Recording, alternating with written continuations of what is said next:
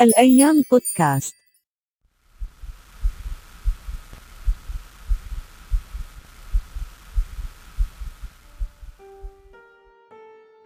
لما عرفت إني رح صير أم للمرة الأولى قدرت التمس إحساس جميل من مشاعر الأمومة. إحساس كله دفى كله حنان كله حب. إحساس بإني رح أقول الطفل هو جزء من جسمي حامل لجزء من معلوماتي الوراثية. تذوق هذا الإحساس الجميل بيترك عند الشخص رغبة باستمرارية استجداء هذا الشعور الحلو.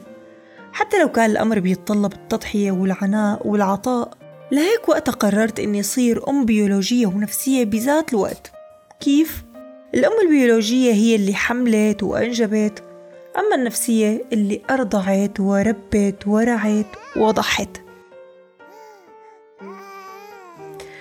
تضحية الأم هي شيء تاني. بقدر لاقي لها أي تعريف لأنه ما لها حدود. حمل إنجاب إرضاع تربية إعداد نفسي وكتير شغلات. موضوع كبير كتير ما بيخلص الحكي عنه. بس اليوم قررت أحكي وركز على فترة الإرضاع الطبيعي وبس.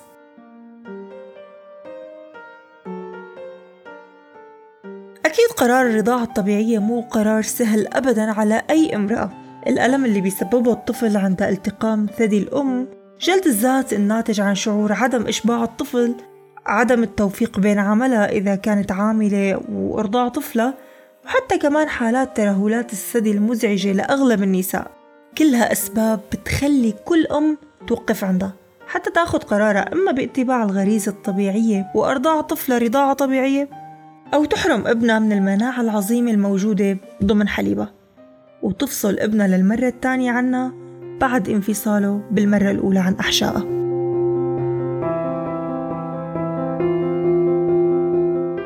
بودكاست الأيام رح تسمعوه مني أنا نادرة قزموز. بمجرد ولادة الأم لطفلة بتتلقى وابل من النصائح والإرشادات اللي بالغالب بتكون عبارة عن أخطاء شائعة متواترة من جيل لجيل وغير مستندة على أي معلومة طبية. على سبيل المثال لما بيسمعوا الطفل عم يبكي كتير فأول شي بيقولوه آه غالبا ابنك ما عم يشبع لهيك من الأفضل تدخليله الحليب الصناعي. لكن بالحقيقة حليب الأم هو سهل الهضم. لهيك منلاحظ أنه الطفل بيطلب بسرعة الوجبة الثانية بالإضافة لأنه الطفل الكامل ويعني الطفل الكامل اللي بيكمل 37 لل 40 أسبوع برحم أمه بيولدوا بجسمه فائض من السوائل. ما بيحتاج لألم ومعدته بتكون قد الجوزة. لهيك كمية اللبق أو الصمغة المتجمعة بصدر أمه صح قليلة بس هي كافية بالأيام الثلاثة الأولى. وهالصمغة غنية جدا بالمناعة. عشر أضعاف حليب الأم العادي وأكثر بكتير من الحليب الاصطناعي.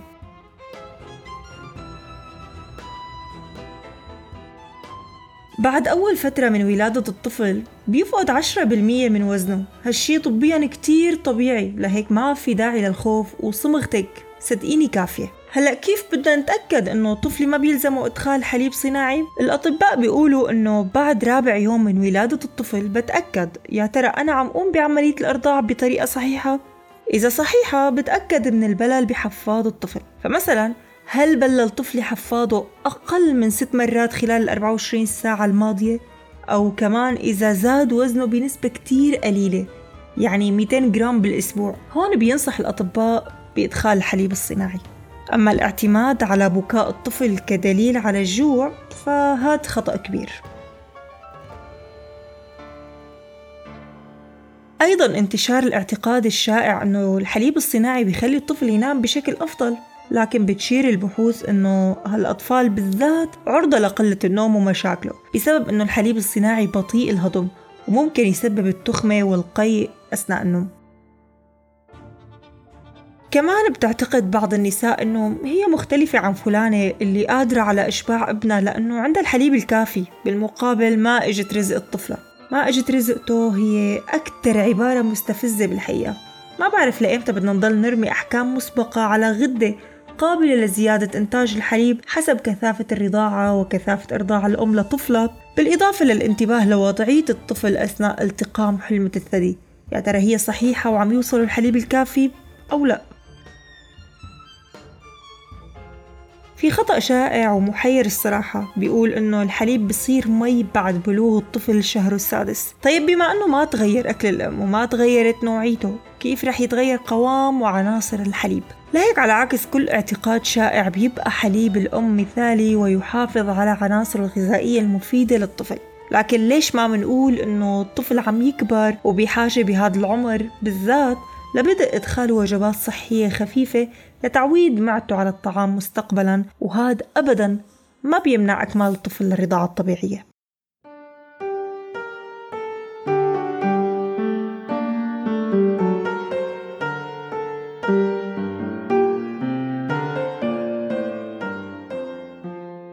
خطأ شائع جديد بيقول إنه اختلاف الطريقة اللي تمت فيها الولادة بتأثر على فرص الرضاعة الطبيعية.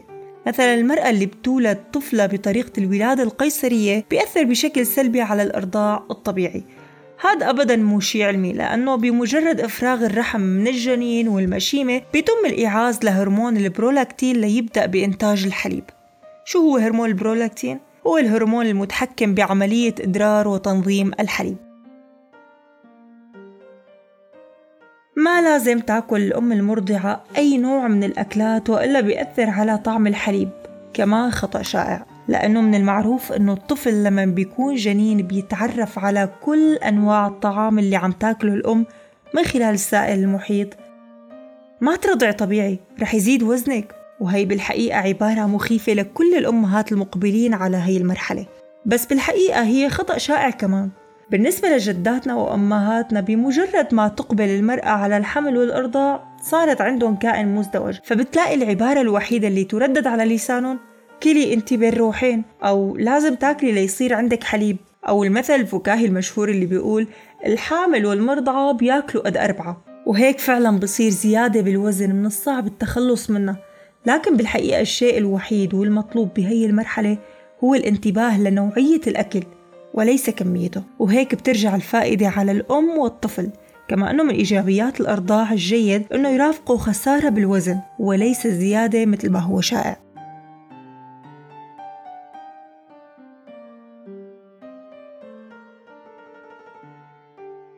ما بدي رضع طبيعي لما يترهل شكل الثدي عندي وهي كمان اعتقاد شائع وبشدة لأنه التغيرات بتطرأ على الثديين نتيجة الحمل.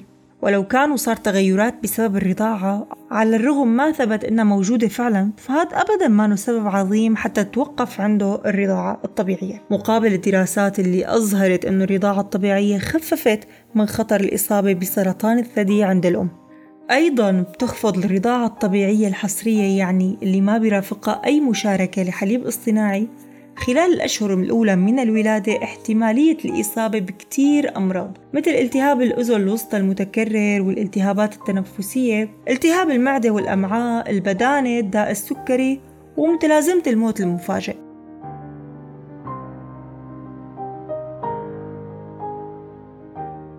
أيضا تعرض الأم لضغوط نفسية أو نوبات حزن شديدة من الممكن أن تؤثر على كمية الحليب الممنوح للطفل؟ لا هاد كمان خطأ شائع وما في ولا أي دليل علمي يثبت هذا الخطأ. لهيك أهم شيء التحلي بالصبر والهدوء والاستمرار بالرضاعة الطبيعية اللي هي الحل الوحيد لالتفاف الأم حول ابنها وضمن قوقعتها بعيدا عن كل الأحزان الخارجية وهالشي كفيل بتعديل المزاج السيء للأم.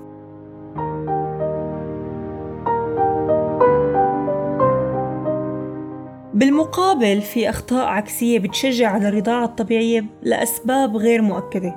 هلأ لا شك إنه الرضاعة الطبيعية أمر عظيم لكن يجب الانتباه من هي الأخطاء واخذها بالحسبان.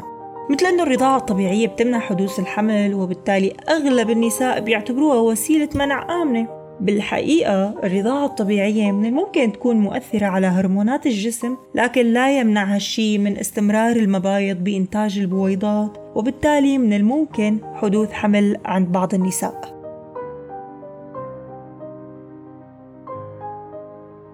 كثير من النساء بيسألوا نفسهم ليش الرضاعة الطبيعية ما دام في بدائل أسهل؟ هل فعلا الإرضاع الطبيعي له فوائده الكبيرة مثل ما بينحكى؟ هل هي معززة لصحة الأم؟ أو إنها بتفقد الأم جزء من الفيتامينات اللازمة مثل ما كلنا بنعرف العبارة الشائعة اللي بتقول إنه الرضيع بيسحب الكالسيوم من جسم الأم. قديش هالعبارة الصحيحة وعلمية؟ سألنا الدكتور سامر جنيدي الأخصائي بطب الأطفال وحديثي الولادة عن هالسؤال وكان جوابه التالي.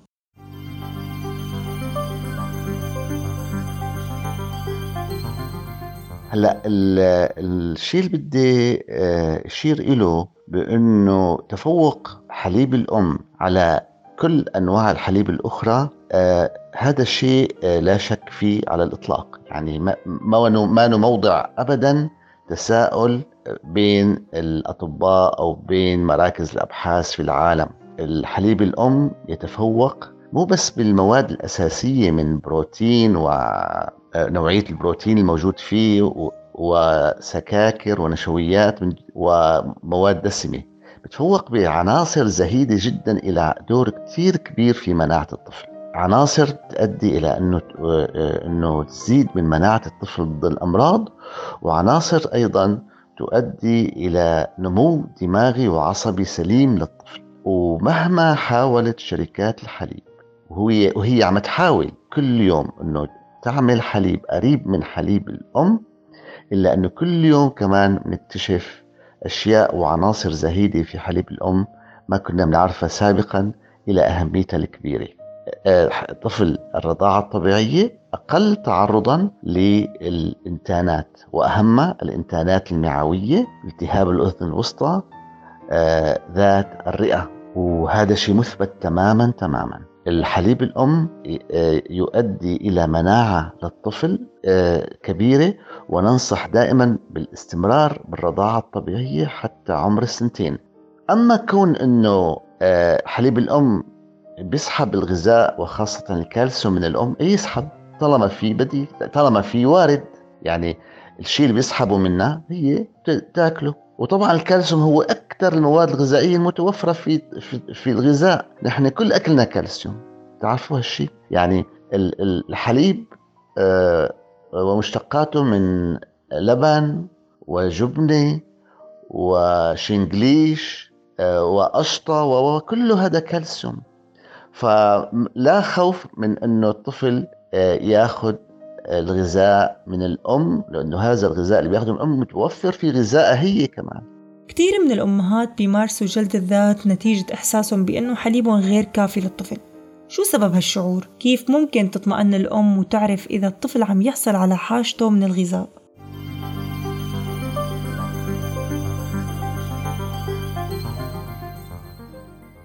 آه سؤالك مهم وخاصة آه في الأيام الأولى آه بعد الولادة إنه دائما آه بتظن الأم إنه هي حليبها غير كافي اولا طبعا الطفل في الأيام الأربعة الأولى من عمره بكون عنده فائض من السوائل فبالأساس هو بتكون معدته صغيرة قد الجوزة فبالأساس ما بحاجة غير لهالكميه الصغيرة من اللبق الموجود في حليب الأم واللي بيحمل مناعة كبيرة جدا جدا أضعاف المناعة الموجودة في الحليب العادي أو الحليب حتى الطبيعي حتى في الرضاعة الطبيعية. يعني اللبق مادة غذائية آه، مهمة جدا جدا. صحيح هي قليلة لكن كافية للطفل.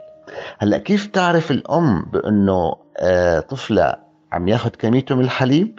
في طريقتين. الطريقة الأولى هي أنه إذا كان عم يبلل الحفاض ست مرات في اليوم فهذا يعني بأنه كمية الحليب اللي عم آه، ياخذها الطفل طبيعي.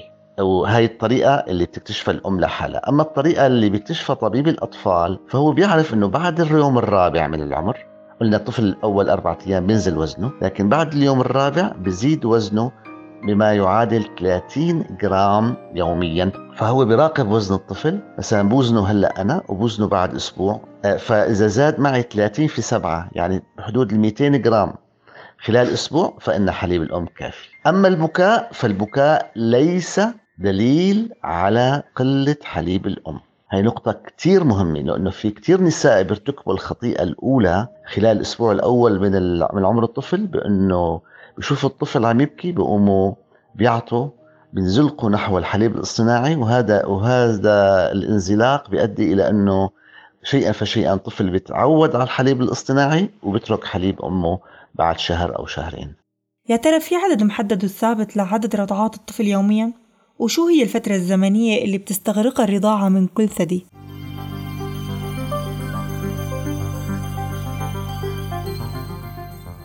نحن دائما بننصح خلال الشهر الأول من عمر الطفل بأنه آه، يرضع آه، رضاعة عشوائية يعني كل ما قال وا ترضع الأم عشر دقائق أو ربع ساعة من الطرف الأيمن وعشر دقائق من الطرف الأيسر مشان نضمن أنه تحدث الدرة لأنه الشيء اللي بيشجع الدرة هو المص المص المتكرر. هلأ بعد ما بنضمن إنه الدرة إجت خلال الشهر الثاني من عمر الطفل بنحاول إنه تكون الرضعة آه كل ثلاث ساعات. ونسمح بنوم الطفل آه، بشكل مستمر مثلا خلال الليل لمدة ست ساعات. اذا رضاعة كل ثلاث ساعات أثناء الاستيقاظ والسماح بالنوم لمدة ست ساعات اذا كان الطفل نايم ما بنفيقه يعني خلال ست ساعات النوم. طبعا كل هذا الكلام عم نحكي عن الطفل اللي اجى في الأسبوع 40 من الحمل الطبيعي واللي وزنه طبيعي. أما الأطفال الخدج فإلهم نظام آخر. فترة الرضاعة آه، بعض الأطفال يكتفون بثدي واحد. يعني آه، أغلبهم حتى ممكن تحطوا 20 دقيقة على اليمين وإذا وممكن تعرض عليه اليسار بده بده ما بده خلاص. الرضعة بعد ثلاث ساعات بدها باليسار وبتعرض عليه اليمين بده بده ما بده خلاص. وهكذا يعني. تضطر المرأة العاملة إلى فطام ابنها بعد انتهاء الأمومة وعودتها للعمل. هل من طريقة عملية تتمكن فيها المرأة متابعة عملها دون أن يخسر الطفل حليب أمه؟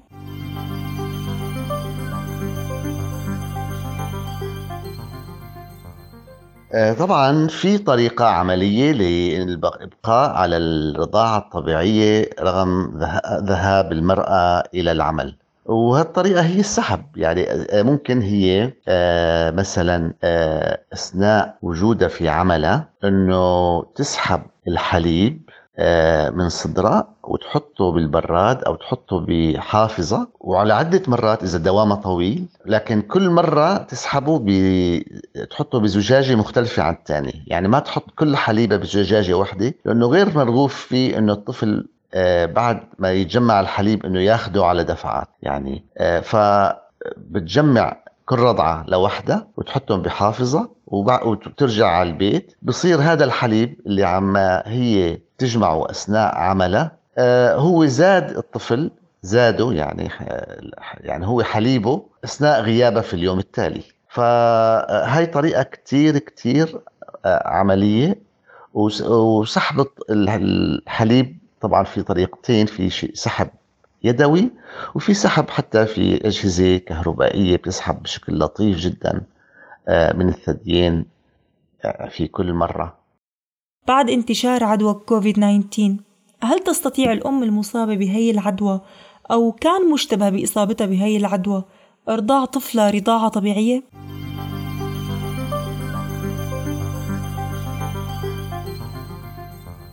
طبعا طبعا. بمقدور الأم المصابة بكوفيد 19 بأنه ترضع ترضع طفلة آه، بتحط كمامة أو كمامتين فوق بعض يكونوا محكمي الإغلاق. هلا عم ينحكى عن أهمية الكمامتين آه، تفوقا على الكمامة الوحدة وعم ينحكى كمان عن أهمية الإغلاق. يعني ما يكون أنت حاطة الكمامة ما يكون في تسرب من الجوانب الكمامة.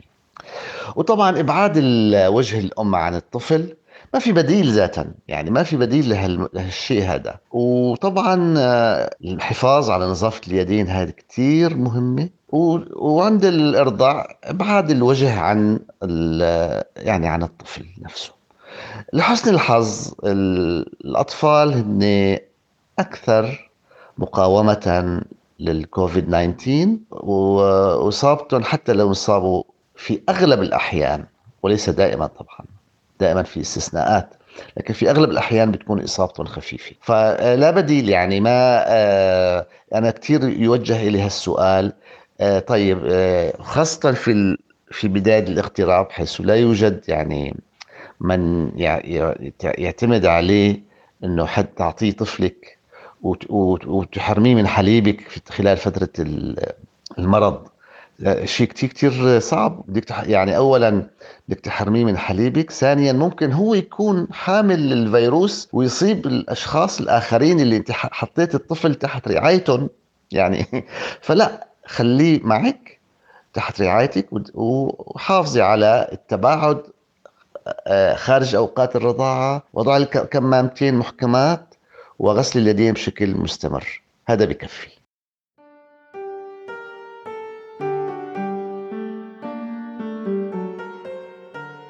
بعض النساء بتستسهل استخدام زجاجة الحليب الصناعية لطفلها هي الحل لمشاكل النوم اللي بيعاني منها الأم والطفل على حد سواء. الطفل بياخد الكمية الكبيرة من الحليب بسرعة والأم ما بتضطر تفيق كتير بالليل لأطعامه من ثديها أيضا بتسهل الحياة على الأم والانتقال بعيدا عن الطفل بالمشاوير اليومية فبيكفي ترك كمية وافية من الحليب الصناعي عند الأب أو أحد المقربين لتقضي حاجاتها اليومية خارج المنزل.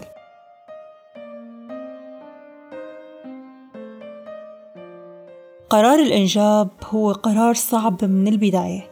بيترتب عليه الكثير من المسؤوليات تجاه الطفل من أول يوم لحتى يصير راشد.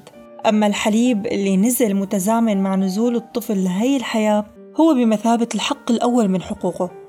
هو كائن ضعيف كتير وبحاجة لتحتويه بحضنك مثل ما احتويتيه من قبل برحمك. وتسقيه بعدها من حليب علاقتكم الجديدة السرمدية. حاولي فالأمر بيستحق التجربة.